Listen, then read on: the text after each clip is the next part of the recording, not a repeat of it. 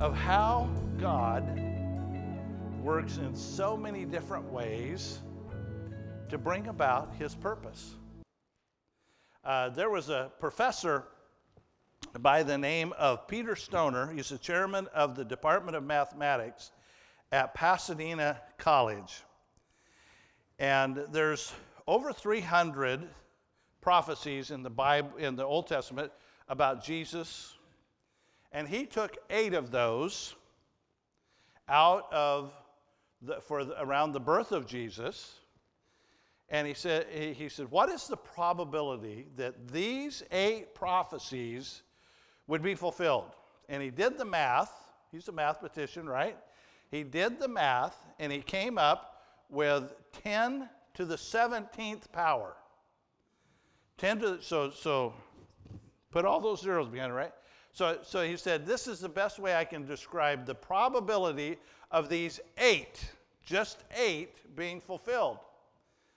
He said if you took silver dollars, you took one silver dollar and you put an X on it or painted it uh, uh, red or whatever you wanted, you, you symbolize one silver dollar. And then you took the state of Texas. We got any Texans here? Woohoo, right? Big state, right? You took the state of Texas and you filled it two feet deep. Two feet deep. Thank you, ma'am. Two feet deep with silver dollars, flew over in a jetliner and dropped that one in the middle. And then you took a man with a, with a parachute and a blindfold, and you threw him out. And he said, You can walk all over as long as you want, but you only get to pick up one silver dollar. That's the odds of those eight prophecies being fulfilled in one person. Do you want to do you want to go try to find that silver dollar, right? That is the prophecy. Uh, uh, do we have our sermon available? There we go. I thought it was there. Uh, that's that is the amazing work of God in our lives. Today we're going to look at how God fulfilled a couple prophecies. We're only going to look at a couple prophecies through these scriptures. But the big thing I want you to get out of this is how God moved in people's lives to provide for the fulfillment of these. Because the same God that was moving in the Christmas story is the same God that moves in your life today. So as we, okay, this is going to be one of those mornings, right? Here we go. Come on. It says it's on. Oh, goodness sakes. There we go. I think my battery's dead. I, I, I have my. Uh, My, the, the technology guru is coming. Ashley, can you move us on to the next one while we're waiting for those? Turn, turn to Luke chapter 2. We're going to be in Luke chapter 2 and Matthew chapter 1 today as we look at the miracles that took place to make the Christmas morning happen. Luke chapter 2, verses 1 to 5. Now, in those days, a decree went out from Caesar Augustus that a census would be taken of all the inhabited earth. And this was the first census taken while Quirinius was governor of Syria. And everyone was on his way to register for the census, each one to his own city.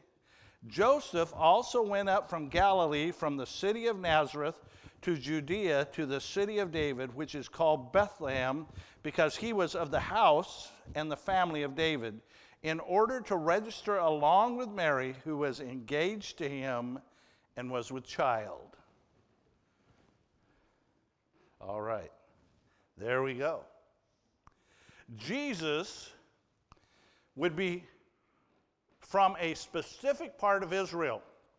That's the first one we're going to look at. In Isaiah 9, it says this But there will be no more gloom for her who was in anguish. In earlier times, he treated the land of Zebulun and the land of Naphtali with contempt. But later, later on, he shall make it glorious by the way of the sea on the other side of the Jordan, Galilee of the Gentiles. The people who walk in darkness will see a great light, and those who live in a dark land, the light will shine on them. You see, Jesus was going to be from a place called Nazareth, right? That's where his parents were from. Well, where is Nazareth? So uh, let me see if I got a little pointer here. There we go. So you see this little place up here called Zebulun. Isn't that what we were just talking about? The land of Zebulun, right next to Naphtali. There is the Sea of Galilee. That is where Jesus was going to come from. That's where his parents were. That was where he would live. But God needed to move him 60 miles. Whoops. He needed to move him 60 miles from right there's where Nazareth is, right down here to a little place called Bethlehem. Little place called Bethlehem. He needed to move him 60 miles because Micah tells us in Micah 5 2, but as for you, Bethlehem after, Ephratah, too little to be among the clans of Judah, from you one will go forth for me to be the ruler in Israel. His goings forth are from long ago and from the days of eternity. Now, how was God going to move this young couple, two people, 60 miles?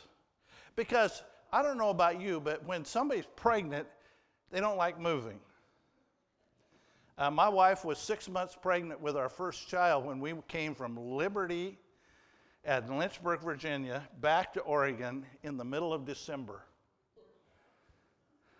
Yeah, yeah, those potty breaks have to take place on regular schedule, right? It was a it was a long trip, and the last the last 250 miles were in snow in a Toyota Celica pulling a trailer over the Siskiyou Summit. God moves heaven and earth sometimes to get us different places. But how is He going to get these two from Nazareth, where Isaiah said would be his hometown, to Bethlehem? There's, there's not a whole lot. Bethlehem was just a little bitty place. There wasn't a whole lot of reason to go there. So God said, hey, guess what? He says, I'm going to use an emperor to get them from Nazareth to Bethlehem. An emperor, Caesar Augustus, all the way over in Rome. He says, hey, I need some money. I need some money for my armies. I need some money to, to keep me in the way I'm, I want to be. And so he said, I'm going to have a census because we got to know who all the people are so we can tax them. Had, and here's an emperor all the way, and he says, That's how I'm going to get him there. I'm going to move an emperor in Rome to make an edict that says everybody has to go to your hometown. And where was the hometown of Joseph and Mary? Bethlehem. They were of the line of David, and Bethlehem was the city of David. Little bitty town, about six miles south of Jerusalem. And God moved an emperor to do that. How far does God need to move you today? Do you need to be moved 60 miles? Do you need to be moved someplace? God may indeed use an emperor to move you. Did you know that?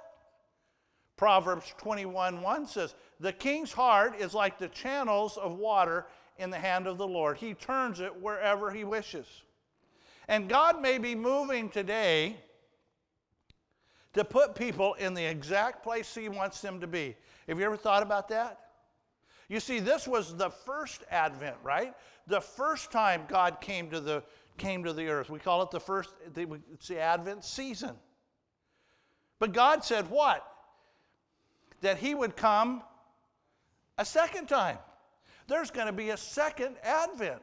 And God is moving people as we speak into all the right places He needs them to be for the second Advent to come.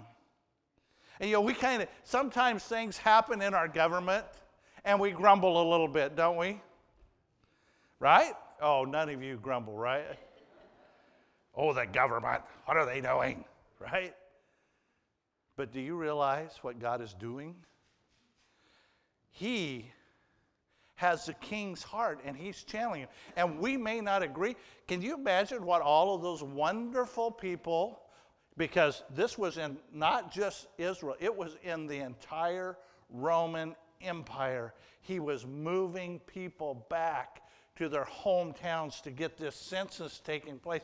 They knew they were going to be taxed. Do you think a lot of people are going, woohoo, we're going to get taxed by the Roman king? Uh, there was a lot of people, there was a lot of grumbling going on. But God was doing it to move two people 60 miles. I don't know what kind of miracle you need in your life for God to move you to the place you need to be, for Him to work a miracle in your life. But God does that, He will move. And what's our part in all of this? You know, we say God will move a king. In second, or First Timothy 2, he says, First of all, then, I urge the entreaties and prayers and petitions and thanksgiving be made on the behalf of all men. For who? For kings and all who are in authority, so that you may lead tranquil and quiet life in all godliness and dignity. This is good and acceptable in the sight of God our Savior, who desires all men to be saved and to come to the knowledge of the truth. You catch why God wants us to pray? Yeah, it's for to have this nice quiet life, right? But it's also what?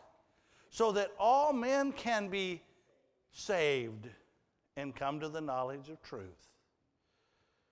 That's why God says it doesn't matter what, what is going on up there. You have an obligation to pray because God is working and He's doing things that we have no idea of what's happening.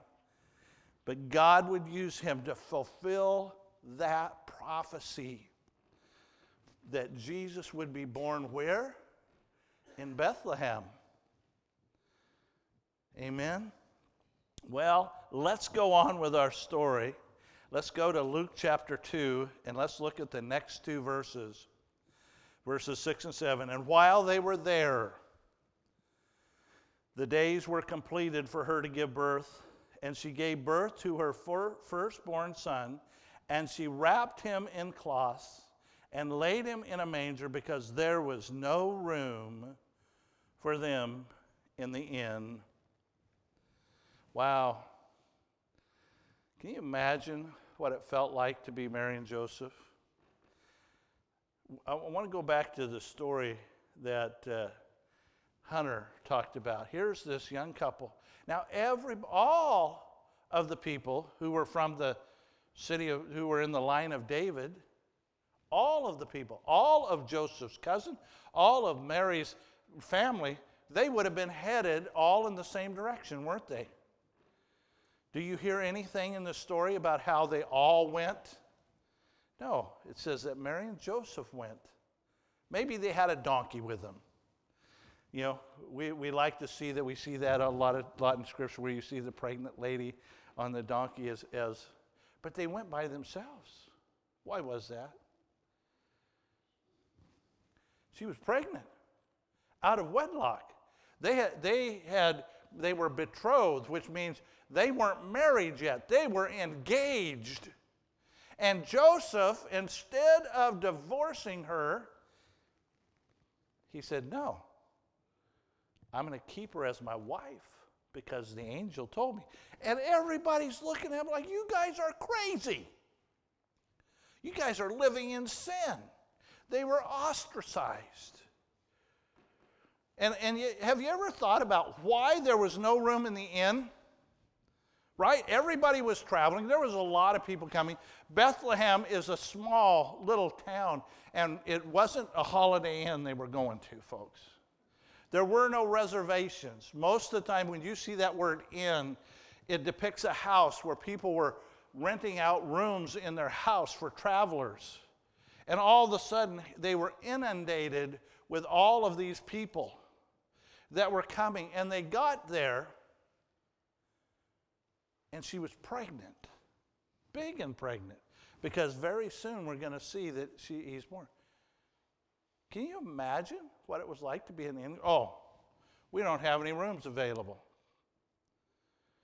I mean, think of all this going on. I believe that the story preceded them. That the family said, oh, yeah, Mary and Joseph are going to come and, yeah, right? Because we're really good at, at spreading rumors, you know. Oh, yeah, and they got this crazy story about the Holy Spirit and angels. And even the innkeeper couldn't find compassion in his heart to say, hey, we've got a little corner over here. You can lay your mat down there and you can have your baby inside. No. He says, You guys got a tent. You guys have traveled all the way up from Nazareth. Where did they they camped out along the way? It took them a number of days to get there. He said, You pitch your tent out by the by the corral and you can have your baby in the barn. Wow. What does that kind of remind you of the world today? The world's like that, isn't it? Oh, don't mention Christmas because that means that's about Christ. We're going to say happy holidays. You know, when we when we talk about the real reason for Christmas, they just kind of sneer and, and laugh. You, you just believe whatever you want to believe. Because the, the world looks at and they don't have a place for Jesus in their heart. I mean, even common courtesy would say, I'll give up my room for you to have this baby inside. That wasn't even there. I wonder how that innkeeper felt when all the shepherds started gathering around, coming in, and all of a sudden the singing is breaking out around the stable. And people, the, the shepherds began to talk about, hey, this little baby, it's the Messiah. I think the innkeeper was a little embarrassed. Hebrews 13:2 says, do not neglect to show hospitality to strangers, for by some you have entertained angels without knowing it. And he entertained the Son of God and didn't know it, and said, You can be born in the barn. No compassion. The innkeeper, but I think that was to remind us that that's the way the world is. The world doesn't see the king. The world doesn't see that this little bitty baby is the Messiah. He will be the Savior. Well, there's another part of the story I want us to get to, and that's in Matthew chapter 2. And I'm going to read the first 13 verses. Matthew chapter 2, the first 13 verses and we're going to see another prophecy that's fulfilled. Now, after Jesus was born in Bethlehem of Judea in the days of Herod the king, Magi from the east arrived in Jerusalem, saying, Where is he who's been born king of the Jews? For we saw his star in the east and have come to worship him. And when Herod the king heard this, he was troubled, and all Jerusalem with him. And gathering together all the chief priests and the scribes of the people, he inquired of them where the Messiah was to be born. And they said to him, In Bethlehem of Judea, for this is what has been written by the prophet You, Bethlehem, land of Judea, are no means least among the leaders of Judah. For out of you shall come forth a ruler who will be shepherd my people Israel. And then Herod secretly called the Magi and determined from them the exact time the star appeared. And he sent them to Bethlehem and said, Go search carefully for the child. And when you have found him, report to me so that I too may come and worship him. And after hearing the king, they went their way, and the star which they had seen in the east went on before them until it came and stood over the place where the child was. And when they saw the star, they rejoiced exceedingly with great joy.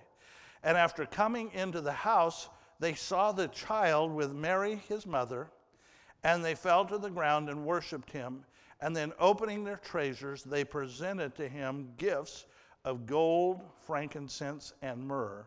And having been warned by God in a dream not to return to Herod, the Magi left for their own country by another way. Now, when they had gone, behold, an angel of the Lord appeared to Joseph in a dream and said, Get up, take this child and his mother, and flee to Egypt, and remain there until I tell you, for Herod is going to search for the child and destroy him. And we're going to stop there because the rest of the story gets pretty grim about why they had to flee.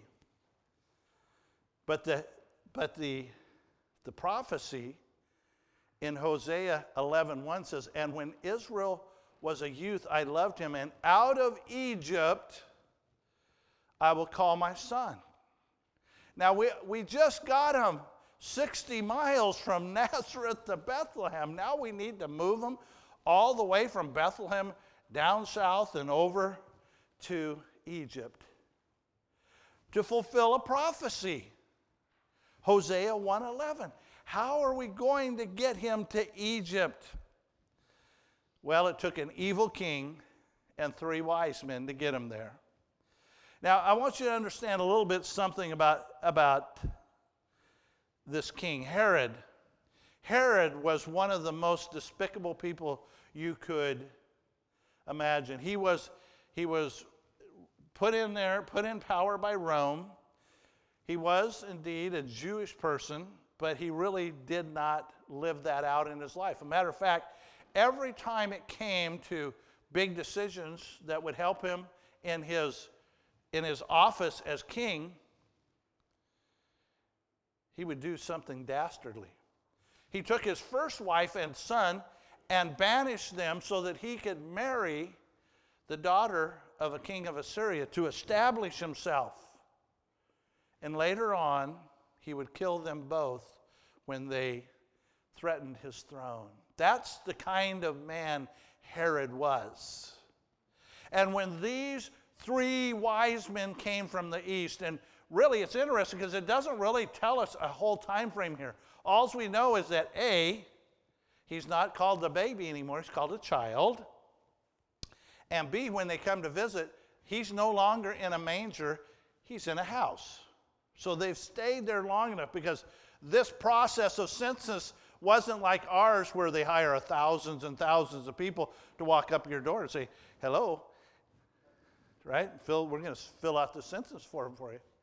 Now it was Roman soldiers that were, went, were going around from city to city, and they were having people come present their documents. Who are you? Who are all your family names? This is how much we're going to tax you. And, and, so it took quite a while. And so the so Jesus and Joseph and Mary are hanging out. They had time to either build a house or or or to find one to rent. And they didn't have much money because, just like we saw last week when in Hunter's message, when they went to the temple to have him circumcised, they gave the, the least sacrifice, two turtle doves, that was the poor man's sacrifice. They didn't have anything. And they were waiting for that to happen. And then Herod comes and they say, What? They're looking for the king of the Jews. And Herod's going, Hmm, somebody's trying to usurp my throne. And this may be a little bitty baby, but I'm going to take care of this. I mean, he's conniving all the way. When you, he pulls him aside, right? And see, when you find him, you come tell me so I can come worship. He had no, uh, he did not want to worship this little child, the king of the Jews. He would destroy anything that, that stood in his way.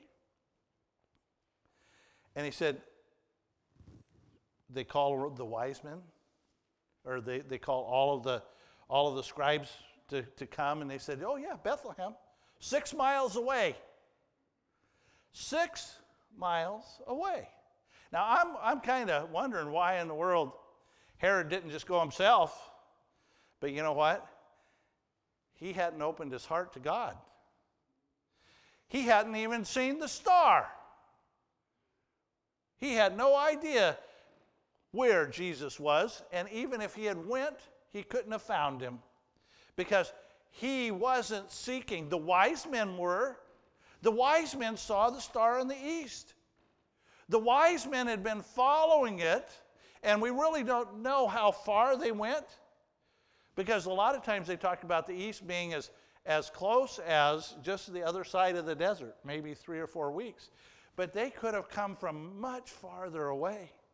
We don't know how long they traveled. All they said is, We saw the star and we've been following it.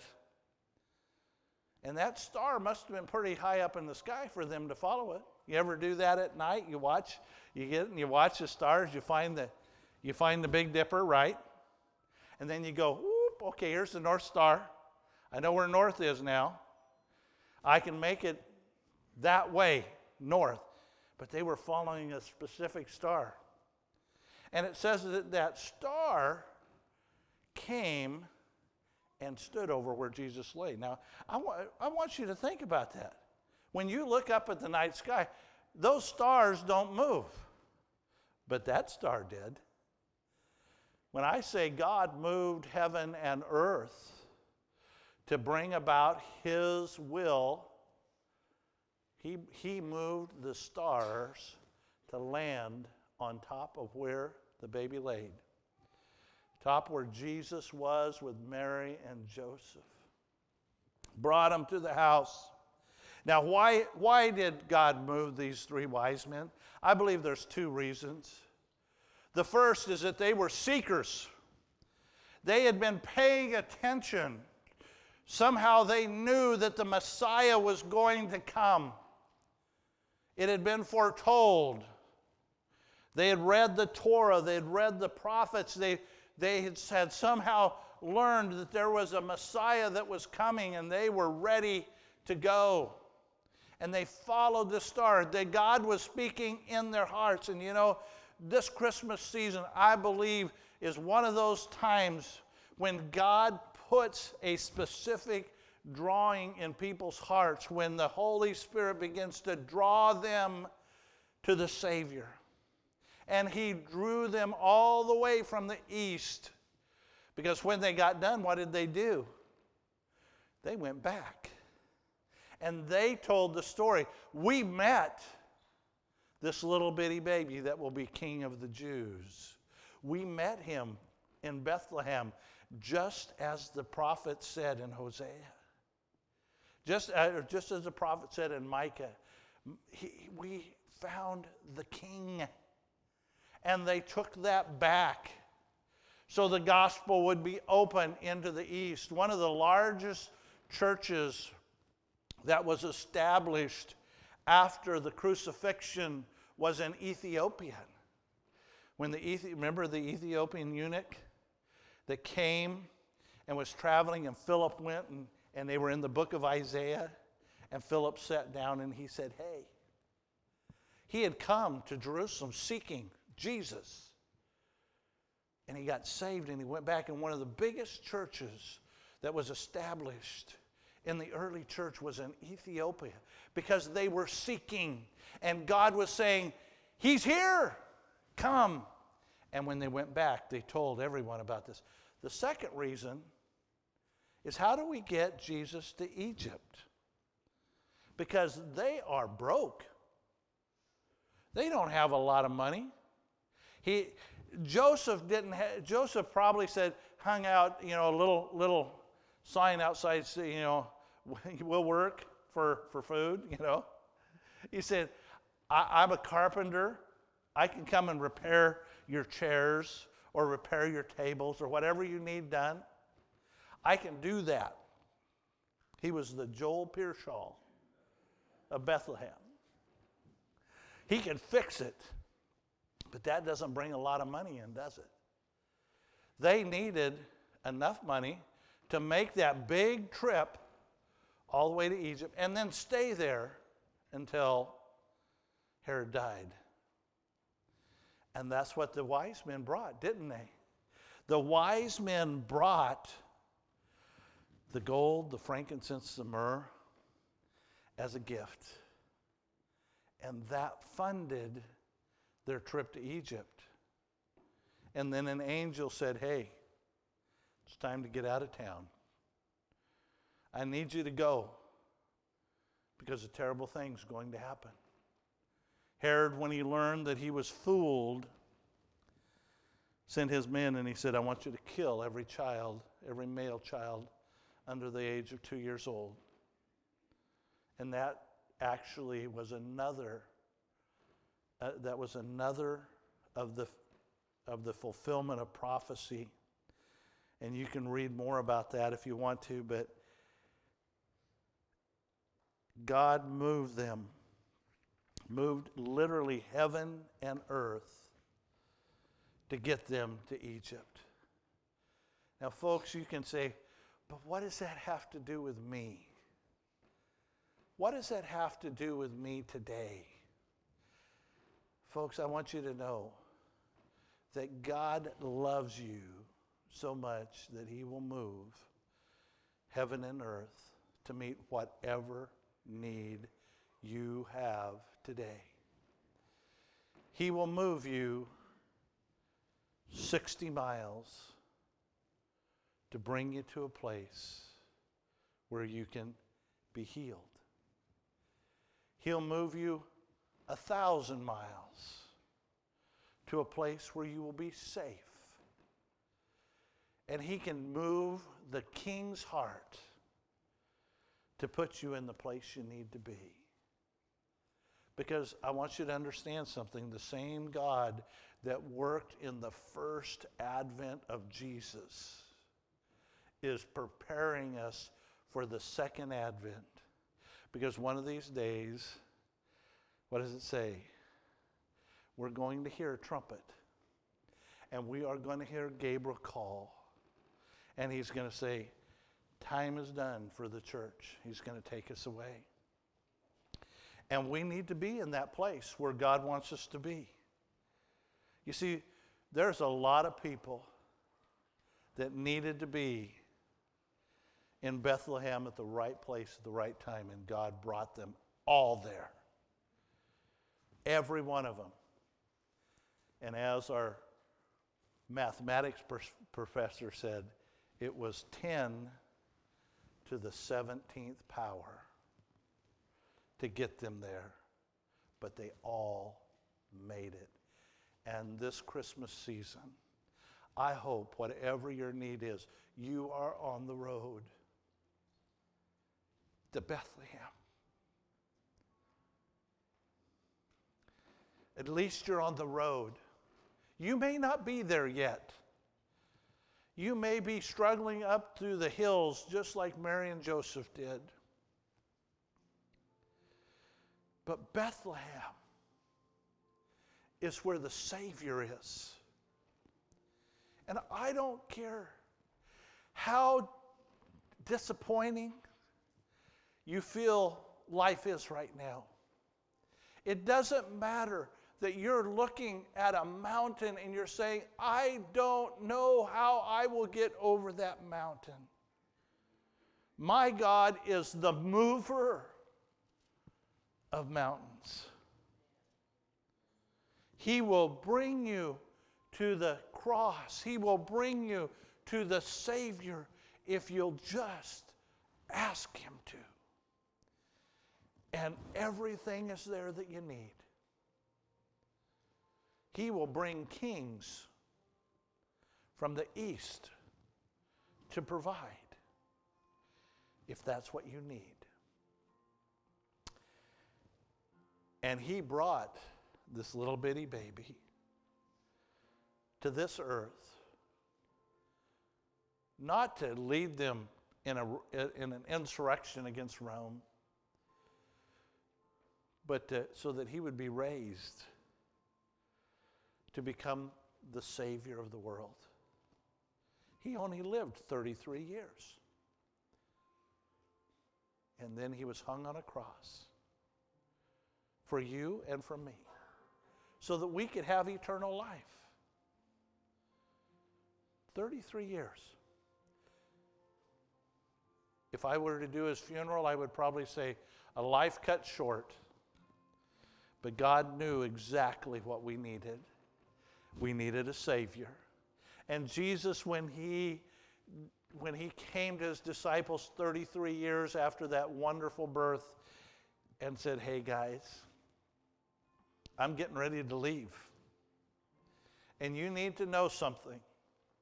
You need to know that all of this, all these three years you've traveled with me, all of the dust that you ate on the roads as you followed me all over Jerusalem, that was not without vain because you are going to be left here.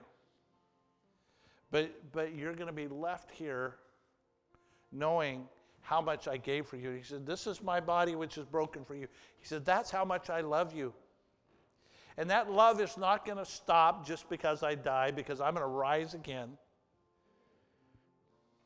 He said, This is my blood which is shed for you for the remission of sin, so that you will be saved.